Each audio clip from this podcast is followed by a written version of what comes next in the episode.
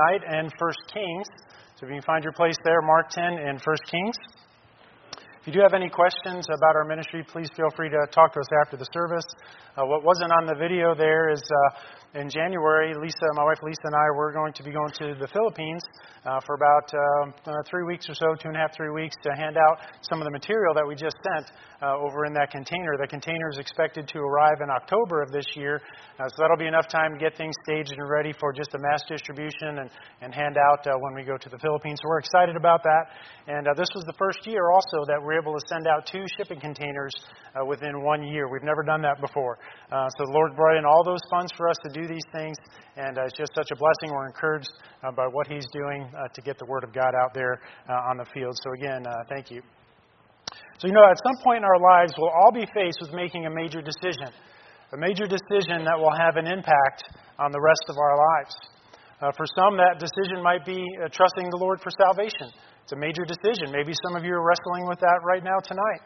Uh, but what we do at that time uh, when we make that decision will have uh, an impact for the rest of our lives. Uh, for others, maybe it's a college. Uh, what college do I go to? What vocation do I pursue? Or who do I marry? Right? Those are some pretty big decisions that, that we may, you know, all of us have to make at some point. Well, tonight I, I want to look at, at two examples of men who are faced with making major decisions. And I want to look at the impacts of, of their decision, of what happened when they made that decision. I'll make, I'll make some application as we go along here tonight, but first I want to look in Mark 10. So let's look in Mark 10 and verse 17. And this is a very familiar passage here. Uh, we find Jesus talking to a rich young ruler, and this ruler is about to be faced with a major decision. He's very enthusiastic about talking to Jesus, and the main question he wants to ask him is about eternal life. Let's pick it up here in Mark 10, verses uh, 17 through 22 says this And when he was gone forth in, uh, into the way, there came one running, and kneeled to him and asked him, Good master, what shall I do that I may inherit eternal life? And Jesus said unto him, Why callest thou me good? There is none good but one, and that is God. Thou knowest the commandments do not commit adultery, do not kill, do not steal, do not bear false witness, defraud not, honor thy father and mother. And he answered and said unto him, Master, all these have I observed from my youth. Verse 21 Then Jesus, beholding him, loved him, and said unto him, One thing thou lackest. Go thy way, and sell whatsoever thou hast, and give to the poor, and thou shalt have treasure in heaven. And come, take up the cross, and follow me. And verse 22 says this And he was sad at that saying, and went away grieved, for he had great possessions. Tonight, I want to preach to you a message on uh, just a thought here in verses uh, 21 and 22 uh, here and challenge you uh, with a, a message that I've called, How Will You Walk Away? How will you walk away when you have to make a major decision? When the Lord speaks to you about something that you have to do, a major decision, how will you walk away from that decision? Let's pray. Heavenly Father, Lord, we thank you for the truth of your word again. We thank you, Lord, that it challenges us. We thank you, Lord, that it changes us. And I, I pray, Lord, that you bless now our time together tonight and that you be glorified and honored uh, through what's said and done. In Jesus' name, amen. So if we quickly read over this passage here, uh, we may find that Jesus' response to this ruler's question is, is a bit strange. You know, you, you may have noticed that Jesus listed a few of the commandments there in his response to the question about how to inherit eternal life. In verse 19, he says, Don't commit adultery, don't kill, don't steal. But we know from studying the Word of God that just following the commandments is not what gets you to heaven, right? It's not what gets you to heaven. It's only through the blood of Jesus Christ. In John 14, 6, Jesus says, I am the way, the truth, and the life. No man cometh unto the Father but by me. In Ephesians 2, it says, For by grace are ye saved through faith. So, why does Jesus appear to offer this ruler an alternative plan of salvation, if you will? I believe that what Jesus is doing here is he's exposing this ruler's heart. He's exposing what's really on this, this ruler's heart here. And coveting uh, uh and money and all the things that he had, that was the one thing that occupied this ruler's heart. That's what was really uh, taking first place in this ruler's life. And because he was covetous and didn't want to let go of those things, he wound up missing the blessings of God. So as we progress through the message tonight, I want you to think about what is the one thing in your life? What is the one thing that you're holding on to What is the one thing that you may be placing above the things of God? And because God, if God doesn't have first place in your life, there's something there. There's something in the way. Maybe it's covetousness, like this ruler had. Maybe you're coveting that new truck that your neighbor has. Well, it's okay to covet the truck if it's a Dodge Ram. But if it's a Ford or a Chevy, it's not worth it. So you don't. I wouldn't even bother coveting that. No, don't covet. Coveting's not good. but um, you know, maybe that one thing that you have is a job, or maybe your hobbies. Right? You're putting that above the things of God there. You know, there's nothing wrong with having money or enjoying hobbies and these things, but when those things become the gods in your life, when, when you put those things above the things of God, then there's a problem. Right? We don't want to give God the crumbs of our life, right? We want to give Him the best. We want to give Him everything that we have so He can use us in ways that we have no idea. Know, maybe you've been saving up for a new hunting scope or a new fishing boat or maybe a new sewing machine or maybe a new pair of shoes. The ladies aren't off the hook tonight either, right? This applies to everybody here tonight. As each day passes, as each week passes, the thoughts that you have, you're consumed with how am I going to get this new thing, this new gadget, whatever it is, right? We all enjoy new things, don't we? When we can afford them these days, right? Things are so expensive. But when was the last time that your thoughts were consumed about doing something new for God? When was the last time that you were really excited and energized and encouraged to want to serve God in a way that maybe He's calling you to serve Him? Maybe He wants you to get involved uh, with soul winning or handing out tracts or doing some work around the church or serving in a ministry. Do you get excited about that? Are you excited about serving? Boy, I can't wait uh, to get on that bus ministry. I can't wait to do this ministry or that ministry. Are you just as excited about doing the things of God as you are for the things that you wanted? All right? That's, that's kind of the focus here. Maybe there's something in the way.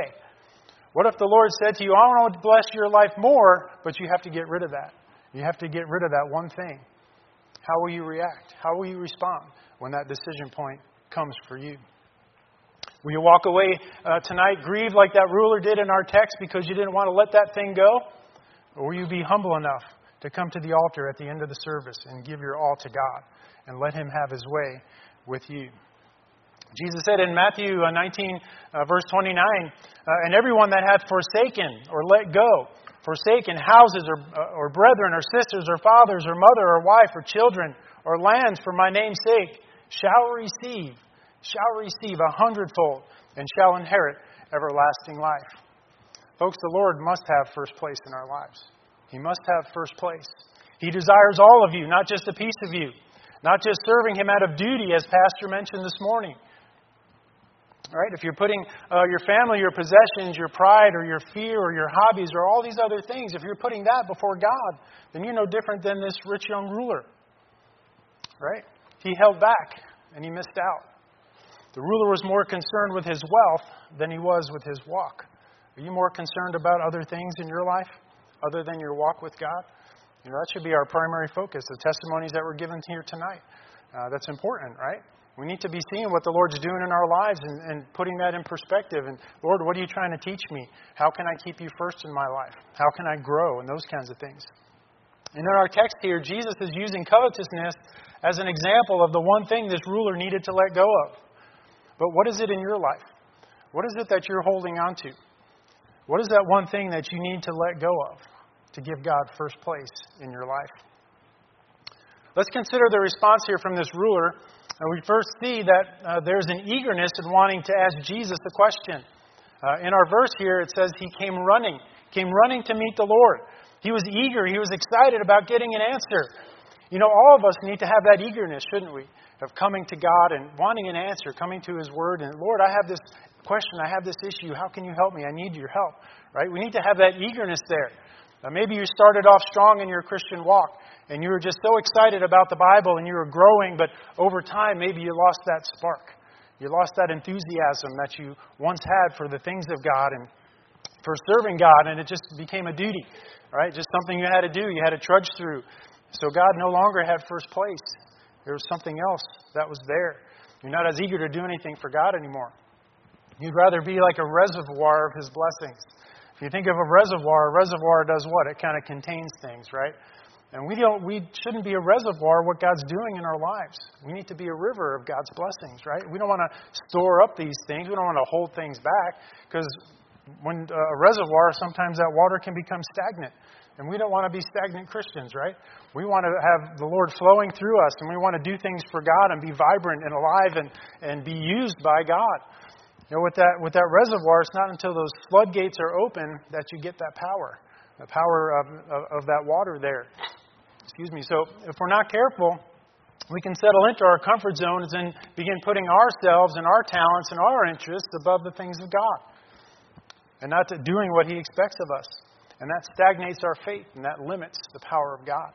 So we shouldn't store up those talents or those treasures. We need to use that uh, for God and let God's uh, blessings flow through us. So, in his eagerness here, we not only see the ruler was running to talk to Jesus, but we see him being respectful uh, towards Jesus. He kneels at Jesus' feet and he addresses him as good master. When was the last time that you ran to Jesus' feet and you just spent time with, with the master? Just spent time with him in prayer, spent time at the altar, and just, just communicated with him and let him speak to you, right? We need to have that respect. I'm afraid many of us are eager to run to God, but only when we want something like this ruler did. And we need to respect God enough to trust Him with our lives and to keep Him first, no matter the outcome. No matter the outcome. So, in his eagerness, uh, we not only see this ruler running and respectful towards Jesus, but we also see him ready to hear. He was ready to receive instruction. By following just a few of the commandments that Jesus mentioned in verse 18, this ruler's thinking to himself, Man, I got this. I got it. I, I did it. This is great. I'm in. He thought that he met the standard of the law. And he says in our text here that uh, all these things I observed from my youth. But then in verse 21, Jesus touched on that one thing. That one thing that proved that he actually fell short of it. Look with me again here in verse 21. Verse 21 says this Then Jesus, beholding him, loved him, and said unto him, One thing thou lackest. Go thy way, sell whatsoever thou hast, and give to the poor, and thou shalt have treasure in heaven. And come, take up thy cross, and follow me.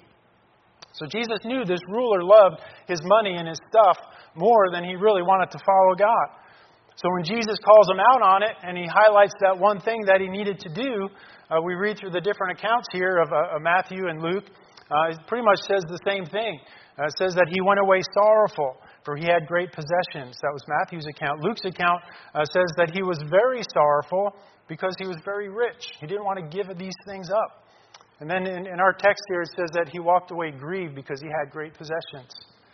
And when this ruler was faced with making a major decision, when he was confronted with what he needed to do in order uh, to change his life, in order to put God first and be blessed, he made the wrong decision. He chose earthly, worldly possessions, and he put God behind, and he put himself first.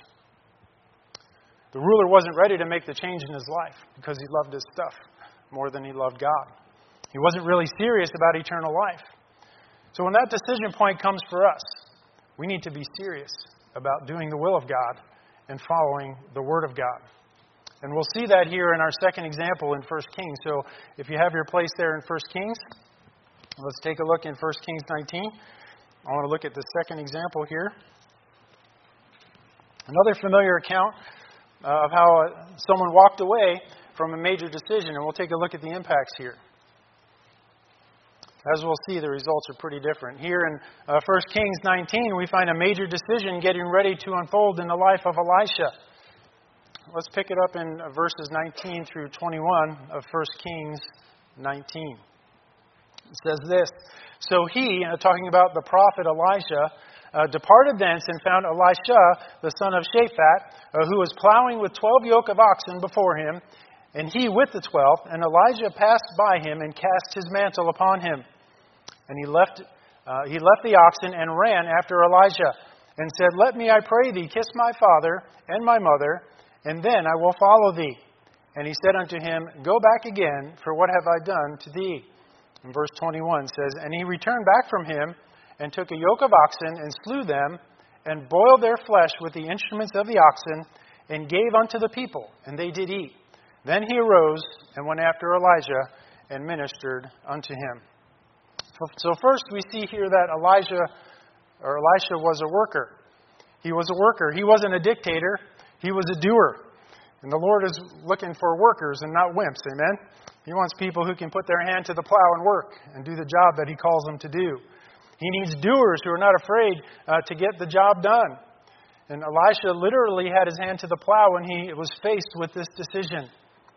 Even though he was wealthy, even though he had authority, uh, even though he had status, right, and those kinds of things, he was still humble enough to be found out there working in the heat, in the heat of the day. And we all know that hard work builds character, amen? And we see uh, many examples in the Bible uh, that were used by God uh, because they demonstrated a willingness to work. And Elisha uh, demonstrated that willingness to work. So we see that in, in Elisha, but we also see that he was worthy of his calling. Now, the prophet Elijah was not just out walking around one day and just happened to see Elisha out there in the field and said, Oh, he looks like a good person to, to be the next prophet, and just kind of uh, uh, picked him. Uh, that's not the way it went down. Uh, we're not going to get into it here tonight, uh, but uh, a couple verses in verses 15 and 16. God was the one uh, who had chosen Elisha to be worthy uh, and had chosen him to exceed Elijah. Now, casting the mantle there, that was symbolic of passing the prophetic authority from one to another. And in our text here, that prophetic authority was about to be passed from Elijah to Elisha. And Elisha had no idea what was about to happen to him. Uh, he was just a humble worker there uh, who the Lord found worthy. I wonder, can that be said of you tonight? Can that be said of you? Are you a humble worker who the Lord can, be can find worthy to do His will? to do his work. As soon as Elijah cast his mantle uh, upon uh, Elisha, uh, at that moment, nothing else mattered to Elisha. He knew that there was a major decision that he had to make. That was time for him to make a decision. He knew he probably wouldn't get this chance again, and that uh, decision he made at that moment would have lifelong impacts uh, for him. The difference between Elisha and the rich young ruler is, uh, is God had first place in Elisha's life. Uh, God was first in Elisha's life. He was serious about his walk with God. Uh, he wasn't distracted by all his material wealth or all those things that he had. So when that decision point came for him to follow the Word of God and the will of God, he was ready. He was ready. How about you tonight? Are you ready to follow the Word of God and the will of God when He calls you? Are you serious about your faith? Are you ready to follow His call? Does He have first place in your life? Or is there something else holding you back from following the Lord? My final thought tonight is from these verses in uh, verses 20 and 21. It's how Elisha walked away. It's how he walked away and how he, uh, uh, when he was confronted with this major decision, what, what did he do? So Elijah chose to let everything go and follow God's call. But before moving forward, he first makes a request of Elijah. Look again here in 1 Kings 19 in verses 20 and 21. Verse 20 says, And he left the oxen and ran after Elijah and said, Let me, I pray thee, kiss my father and my mother, and then I will follow thee. And he said unto him, Go back again, for what have I done to thee? In verse 21, And he returned back from him, and took a yoke of oxen, and slew them, and boiled their flesh with the instruments of the oxen, and gave it unto the people. And they did eat. Then he arose and went after Elijah, and ministered unto him. So it's interesting uh, to me uh, that Elijah's request was to first go back instead of immediately go forward. You may remember when the disciples were called, the Lord said, Follow me, and I will make you fishers of men. And what did they do? Did they, did they wait around a while, or did they take some time to think about it?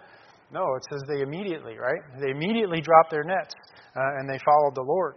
Uh, they let go of their possessions, they let go of their professions, and they immediately obeyed and put the Lord first. You know, they had busy lives like all of us do, right? They were working, uh, they were in their comfort zone, if you will. But when there was a higher calling, when they were faced with a major decision, the disciples immediately walked away, fully committed to following the will of God and the Word of God. So, what's the deal here with Elijah?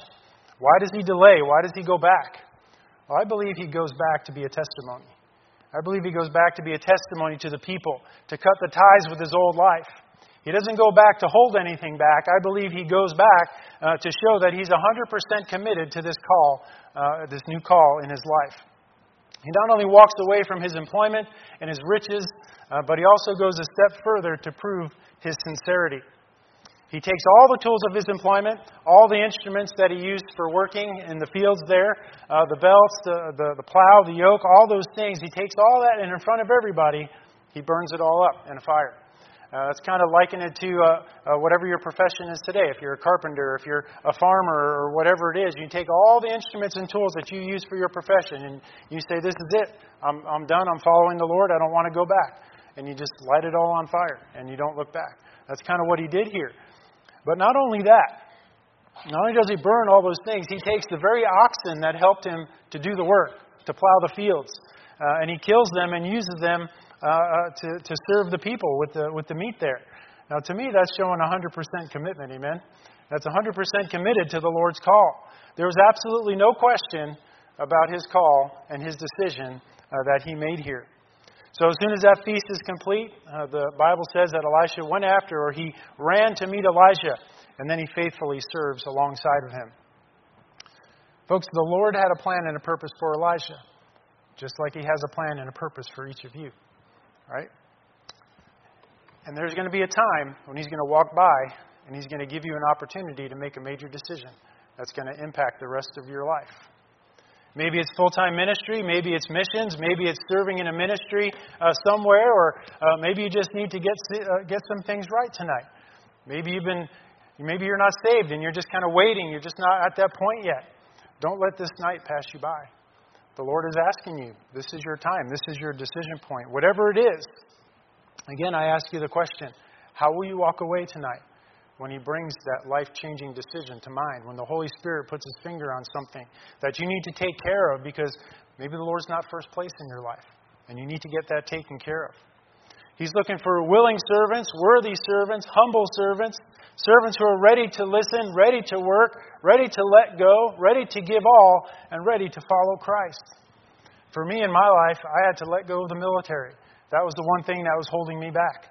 I didn't have to retire from the military, uh, but the military uh, career was my one thing.